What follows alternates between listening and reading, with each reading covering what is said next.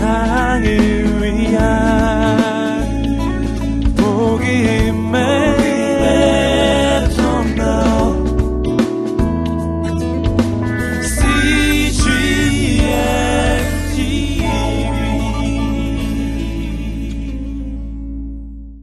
살다 보면 서로가 말이 통하지 않는 상대를 만날 때가 있습니다. 왜 서로가 말이 통하지 않는 것일까요? 그것은 어느 한편의 문제만이 아니라 서로의 문제입니다. 서로가 자기가 듣고 싶은 것만 듣고 듣기 싫은 것은 듣지 않으려 하기 때문입니다. 10여 년 전 일본에서 크게 베스트셀러가 됐던 이 바보의 벽이라는 책이 있습니다. 그 책의 내용이 과연 베스트셀러 감이었느냐에 대한 논란이 있지만은 이 동경의대 명예 교수인 요로 다케시라는 분이 쓴이 바보의 벽이라는 이 이름은 참 멋진 것 같습니다. 사람을 바보로 만드는 벽이 있는데 그것은 자신이 듣고 싶은 것만 듣고 듣기 싫은 것은 듣지 않으려는 자신의 마음에 있는 벽이 자신을 바보로 만든다.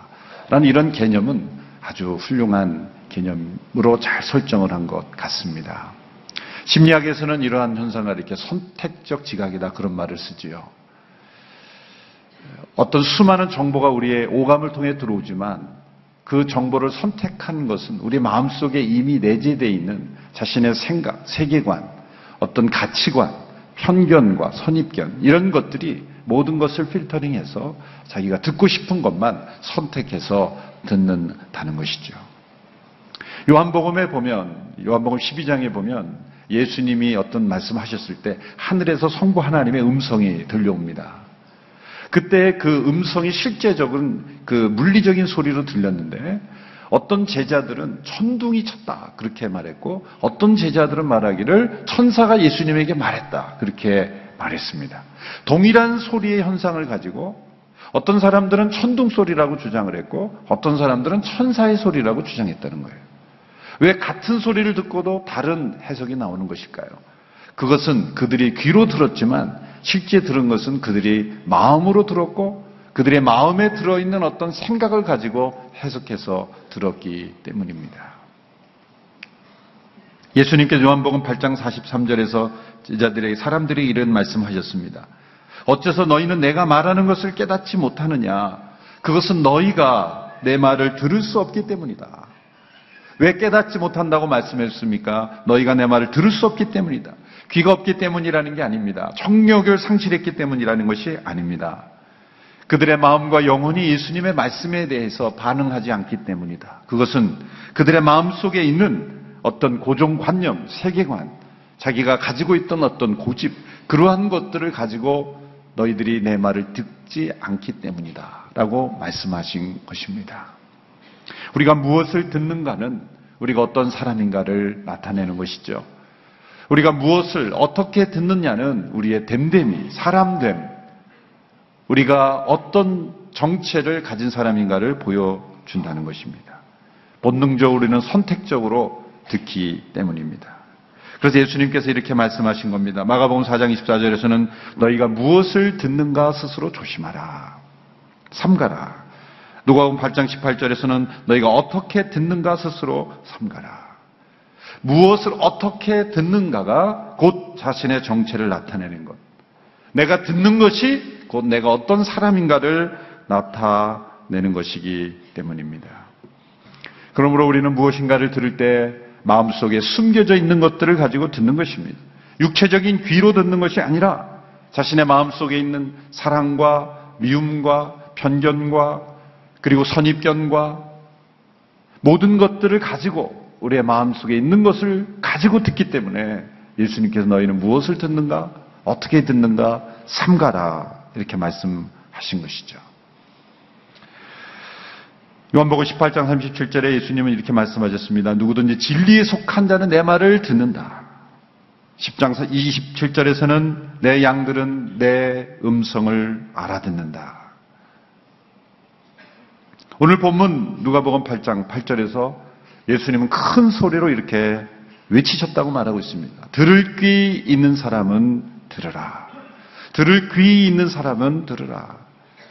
단지 머리에 귀가 달려 있는 사람을 들을 귀 있는 사람이라 말씀하신 것이 아닙니다. 마음과 영혼으로 전인격으로 예수님의 말씀을 받아들이는 사람, 그 사람을 들을 귀 있는 사람이다. 그렇게 말씀하신 것이죠.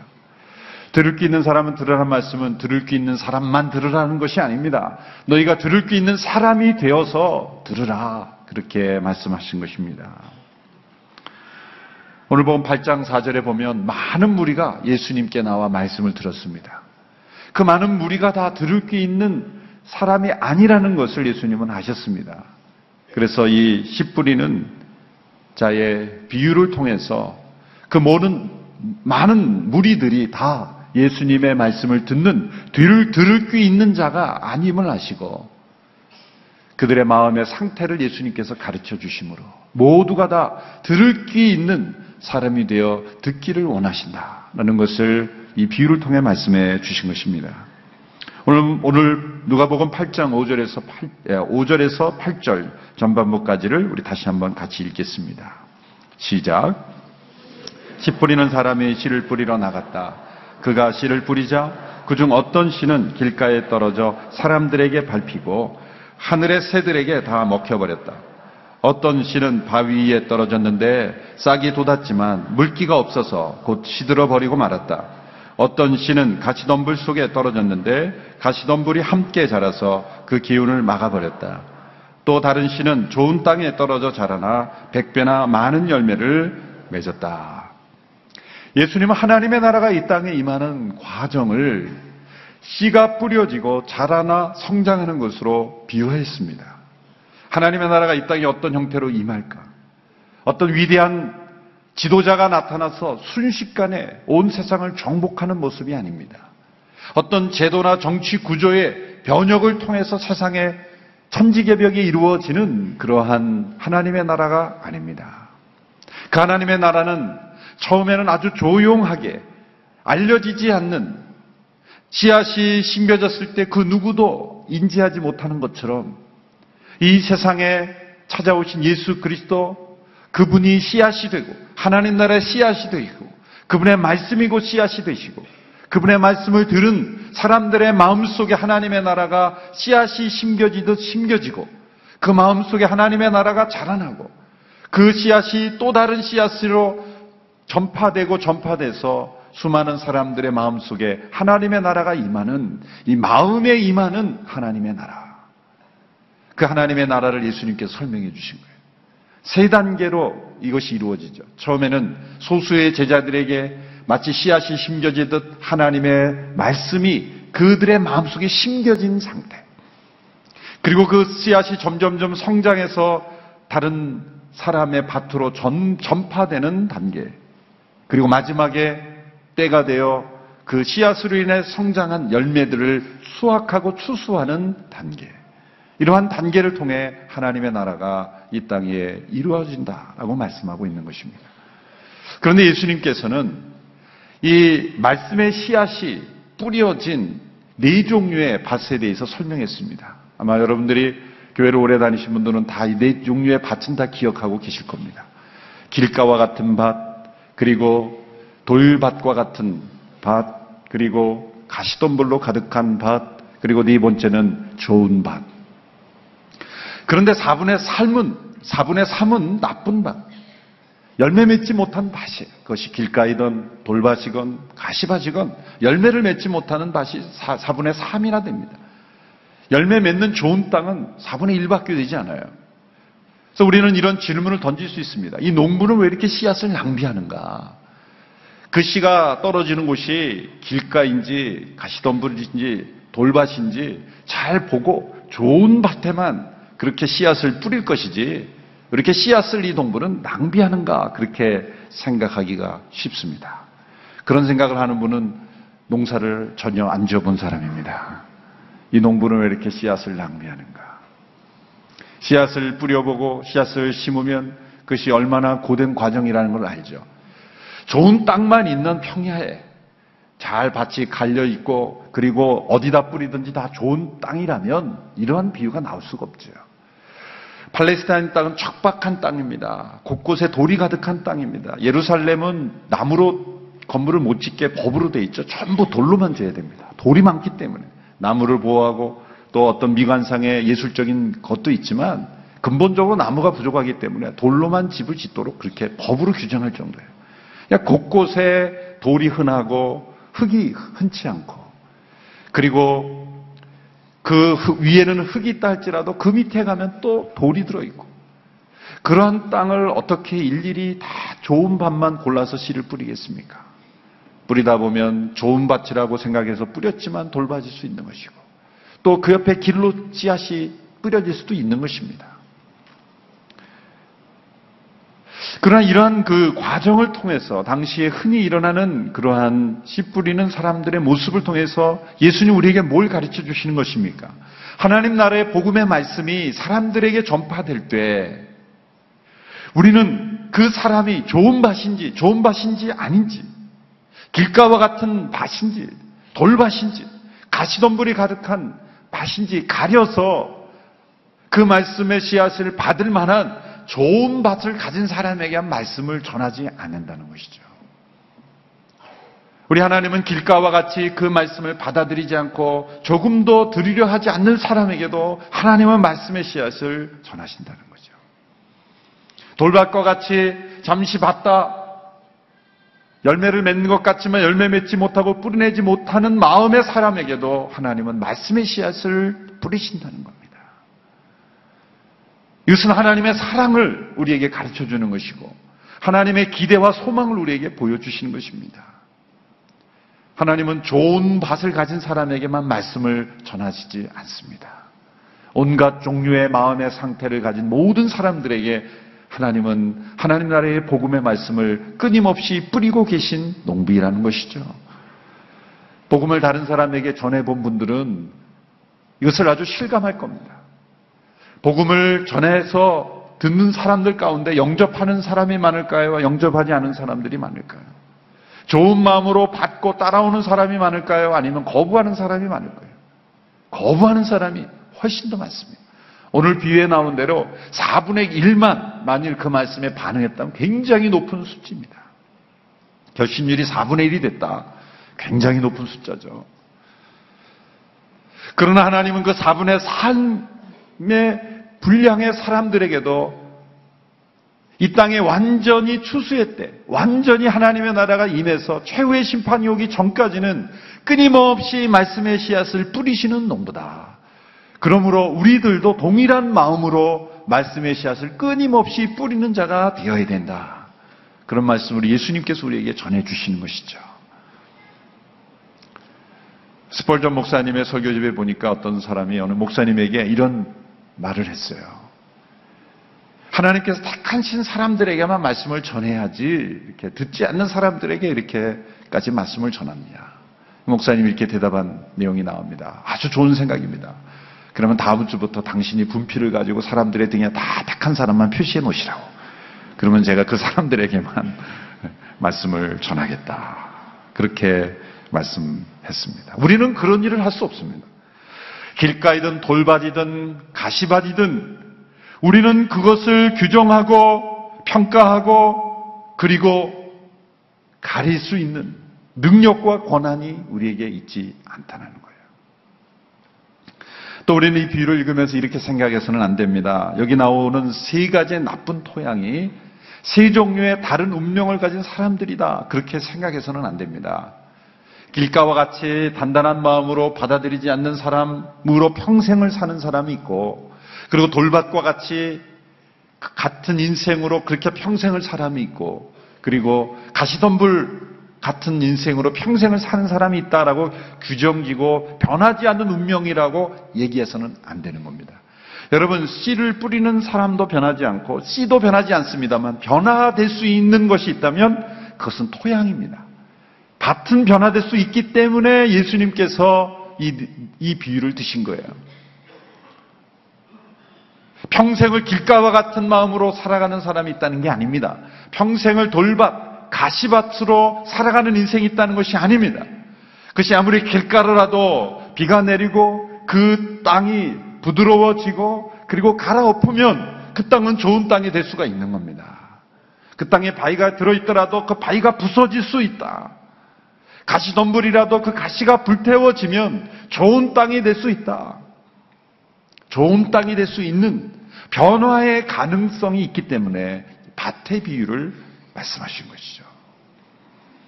평생을 길가와 같은 인생으로 살아가는 사람 없습니다. 평생을 가시덤불, 평생을 돌밭과 같은 마음으로 살아가는 인생으로 규정 지어서는 안 된다. 사람의 마음은 변화될 수 있다라는 거예요. 성령님의 역사하시면 하나님의 능력이 임하면 아무리 길가와 돌밭과 가시밭과 같은 마음이랄지라도 그 마음의 토양은 변화될 수 있다라는 거예요. 그래서 우리에게 가르쳐 주시기 위해서 이 비유를 우리에게 가르쳐 주신 것입니다. 열매 맺지 못하는 첫 번째 토양은 이 길가와 같이 단단한 마음입니다. 길가는 사람들에게 많이 밟혀져서 단단해진 표면을 가진 흙입니다. 그래서 씨앗이 뿌려지지만 씨앗이 안으로 들어갈 수가 없죠. 죄는 우리의 마음을 단단하게 굳게 만듭니다. 말씀이 들려오지만 말씀이 귀로는 들리지만 마음 바깥에 씨앗이 그대로 존재합니다. 그 말씀의 씨앗이 마음속으로 들어오지 못합니다. 그 말씀을 마음에 품지 못합니다. 길가와 같이 단단해져 있기 때문입니다. 인생을 살면서 어린 시절부터 겪은 사람들에게 밟힌 마음, 수많은 사람들에게 상처받고 버림받고 공격받고 그리고 이 세상의 잘못된 교육, 가치관, 세계관에 의해서 단단해진 마음이 많은 사람들의 마음속에 있습니다. 그래서 말씀이 들려오지만 듣지 않는 겁니다. 들을 귀 없는 사람이 되어버린 거예요. 길가와 같이 단단한 마음. 그러나 하나님은 이러한 마음을 버리시지 않습니다. 에스겔 36장 26절에 보면 너의 새 영을 너희 속에 두고 새 마음을 너희에게 주되 너희 육신에서 굳은 마음을 제하고 부드러운 마음을 줄 것이며 길가와 같이 단단한 마음을 부드러운 마음으로 변화시키시는 분이 바로 성령님이시다. 여러분 가다 보면 아무리 콘크리트, 콘크리 같은 그런 에, 포장이 된 도로 길가에도 꽃이 피는 걸 보지 않습니까? 아무리 단단한 길가라도 작은 틈이 있으면 그 속에 씨앗이 심겨지고 그리고 그 식물이 생명력 있게 자라날 수 있다는 게 놀라운 씨앗의 생명력이에요. 그것을 사단이 알기 때문에 그 씨앗을 가져간다는 거예요. 길가 위에 단단한 마음의 씨앗이 뿌려져 있지만 사단은 그 길가 같은 마음에 뿌려져 있는 씨앗을 와서 가져갑니다. 왜 그럴까요? 언젠가 그곳에 성령의 단비가 내리고 그리고 하나님의 은혜가 임하면 그 단단한 마음 같은 그런 마음의 토양도 좋은 흙으로 변화될 수 있기 때문에 씨앗을 가져가 버리는 거예요. 사단은 열심을 내고 지금도 길가와 같은 마음에 뿌려진 말씀의 씨앗을 가져가는 겁니다. 왜? 말씀의 생명력을 잘 알기 때문입니다. 하나님의 말씀의 씨앗은 생명력이 있어서 아무리 단단한 길가와 같은 마음이라 할지라도 작은 틈이 나기 시작하면 성령님의 반비가 내리기 시작하면 그 단단한 마음은 부드러운 마음으로 변화되어 그 말씀의 씨앗이 열매 맺는 마음으로 변화될 수 있다고 우리는 믿어야 하는 것입니다. 예전에 관심이 없었던 하나님의 말씀에 관심을 가지게 됩니까? 길가와 같은 단단한 마음이 점점점 좋은 흙으로 변화되고 있다는 증거인 것입니다. 두 번째, 예수님께서 흙이 얕은 돌밭에 대해서 말씀하셨습니다. 13절의 말씀 우리 같이 한번 읽어볼까요? 13절 시작. 바위에 떨어진 것은 하나님의 말씀을 듣고 기쁘게 받아들이지만 뿌리가 없어 잠시 동안 믿다가 씨를 낚지면 곧 넘어지는 사람들이다. 유대 지역에서 이 돌밭에 뿌려진 씨앗은 이 밭에 뿌려진 씨앗보다 훨씬 더 처음에는 빨리 자란다고 합니다. 돌밭이라는 건 위는 흙이지만 흙이 얕게 이 덮여져 있지만 그 속은 돌이 있는 것이죠. 그래서 이 돌은 열기가 있지 않습니까? 그래서 온돌 효과가 일어나는 것이죠.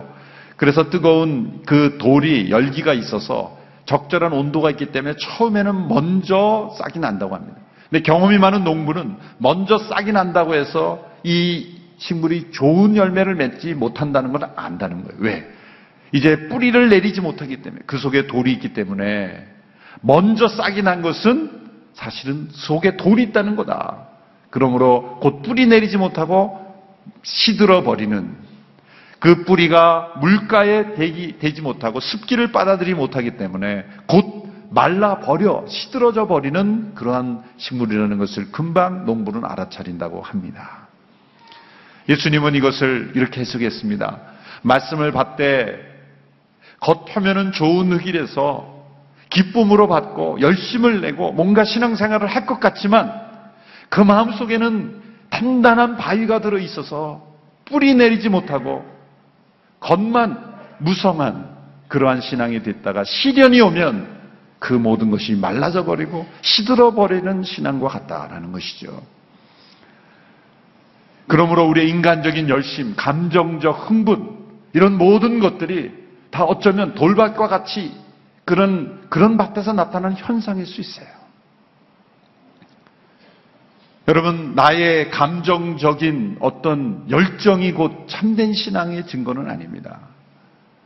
말씀을 받되 기쁨으로 받았지만 뿌리가 없어 메말라 버리는 신앙처럼. 순간에 내 열심으로 내가 신앙생활을 하는 것 같지만 믿음의 뿌리가 깊이 내 마음속 깊이 내려지지 못하면 시련이 오면 금방 믿음을 떠나는 경우 이것이 돌밭에 뿌려진 말씀의 씨앗과 같다는 것이죠. 때로 광신적이고 때로 열정적이고 맹목적으로 우리가 아멘 아멘 하면서 따르지만 과연 이 말씀의 씨앗이 내 마음속 깊은 곳에 뿌리 내리고 있는가? 여러분 이 마음속 깊은 곳에 있는 이 바위가 뭘까요? 저는 이 본성이라고 생각합니다. 본성. 인간의 타락한 본성이 단단한 바위처럼 겉은 동의하는 것 같고 겉은 아멘을 하는 것 같고 겉은 따라가는 것 같고 겉은 신앙인 것 같지만 이 마음 중심에 있는 단단한 이 바위 같은 본성이 깨지지 않는 거예요. 십자가의 능력은 우리의 겉을 바꾸는 것이 아니라 속에 있는 본성을 십자가에 못 박고 그리고 그 바위를 깨뜨리는 거예요. 보일의 능력입니다. 고난주간의 목표는 뭡니까? 우리 마음속에 있는 이 바위 같은 단단한 본성을 깨뜨리는 기간이에요. 자기를 부인한다는 것은 이 우리 마음속 깊은 곳에 있는 이 돌덩이를 깨뜨리라는 거예요. 내 힘으로는 깨지 않습니다. 어디에 뭐가 들어있는지도 모르기 때문에. 오직 십자가의 능력으로만, 보혈의 능력으로만 예수님이 우리 마음속에 있는 이 단단한 바위를 깨뜨리기 십자가에 주신 거예요. 고난 주간에는 우리 마음속에 있는 단단한 바위들이 다 부서지는 역사가 있게 되기를 축원합니다. 그래서 좋은 밭이 되어서 하나님의 말씀에 씨앗이 깊이 뿌리 내리는 그러한 열매 맺는 그러한 마음의 토양이 될 수 있게 되기를 원합니다. 세 번째로 예수님 말씀하신 열매 맺지 못하는 토양은 가시 덤불이 자라는 토양입니다. 오늘 본문 14절의 말씀을 우리 같이 읽습니다. 시작. 가시밭에 떨어진 것은 하나님의 말씀을 들었으나 이 세상의 걱정과 부와 쾌락에 사로잡혀서 자라지 못하고 온전한 열매를 맺지 못하는 사람이다. 이러한 흙은 나쁜 흙이 아니라 좋은 흙입니다. 그런데 문제는 가시덤불이 먼저 자란다는 거죠. 그래서 흙의 좋은 기운을 먼저 가져가 버리는 겁니다. 그 흙의 좋은 영양분을 먼저 뺏어가는 거예요. 여러분 이단이나 사이비에 빠져 사람들을 가만히 보면 참 마음밭이 좋은 사람들이에 요. 마음밭이 나쁜 사람들은 이단 사이비에 잘 안 빠져요. 연한 사람, 선한 사람들이에요. 마음이 여린 사람들이에요. 무슨 말을 하든지 아멘으로 잘 받아들이는 거예요. 근데 분별 없이 받아들이는 거예요. 그래서 먼저 가시덤불이 자라나는 거예요. 이 세상에 쾌락과 부와 그리고 걱정에 먼저 우리의 마음을 사로잡아서 열매 맺지 못하는 거예요. 말씀의 씨앗을 받기는 하지만 가시덤불이 먼저 자라는 거예요. 그런 것들이 되게 나쁜 것들도 있지만 좋은 것들도 있어요. 부 자체가 나쁜 겁니까? 아니죠. 하나님 우리에게 주신 즐거움 자체가 나쁜 겁니까? 아니죠.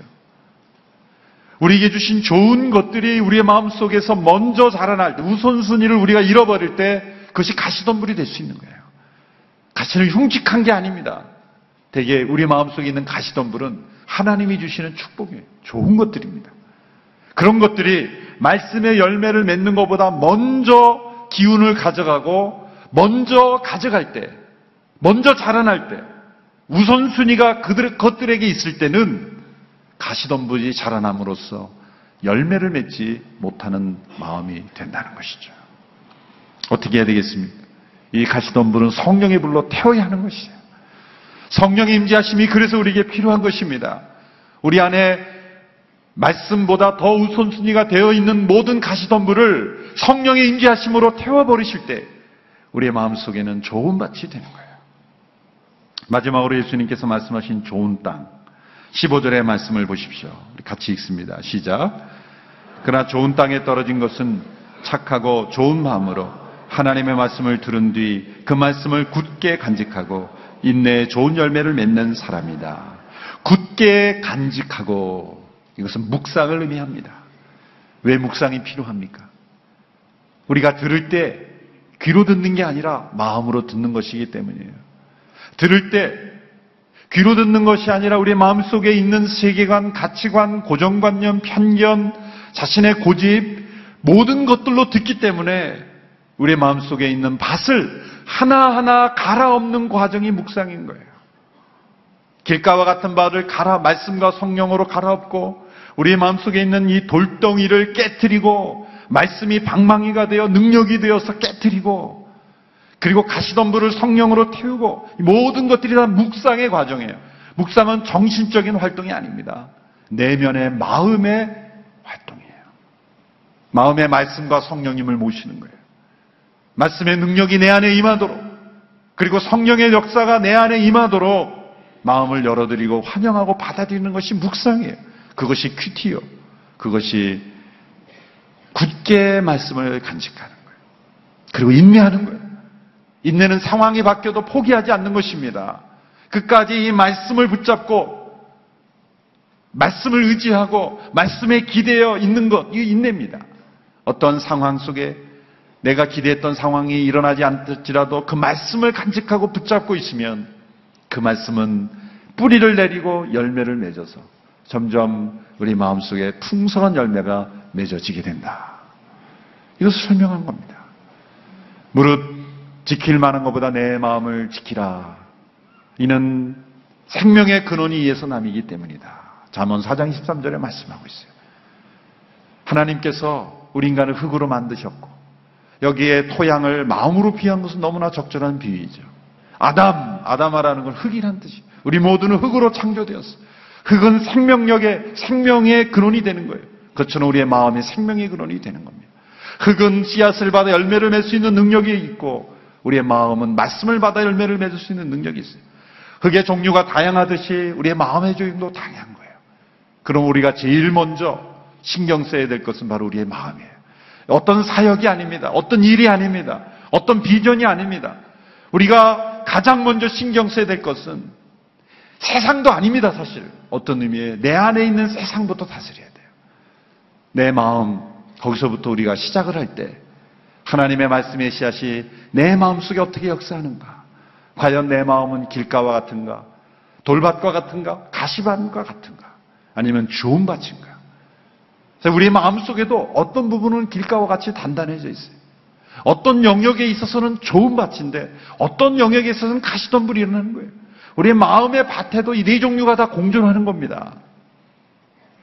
그러므로 가시와 같은 밭은 다 불태워버리고 돌밭은 다 부숴버리고 길가와 같은 밭은 다 갈아엎음으로 우리의 마음밭 전체가 다 좋은 밭이 되어서 풍성한 열매 맺어지기를 축원합니다. 그리고 현재 우리 성도들 가운데도 때로는 이렇게 열매 맺지 못한 세 종류의 마음의 상태에 있을 수도 있습니다. 포기하지 마십시오.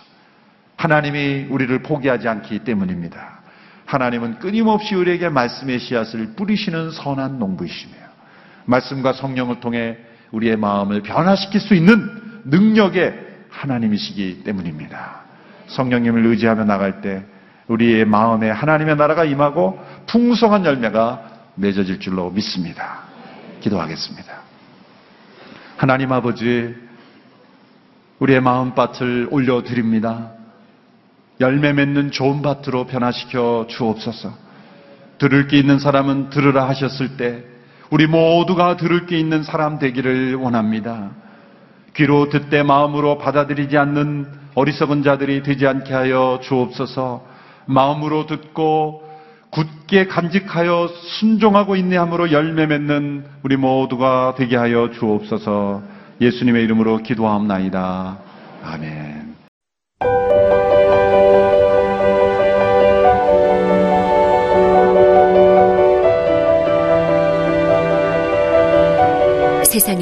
수많은 교회들이 있지만 더 깊이 있는 말씀 강해를 찾기 위해 크기로만 교회를 선정하지 않습니다. 보다 좋은 영적 콘텐츠를 더 많이 나누기 위해 방송비를 받지 않습니다. 1년 365일 복음만 전하고 싶어서 우리는 광고를 하지 않습니다. 온누리의 복음을 땅끝까지 CGN TV와 함께 땅끝 선교사가 되주세요.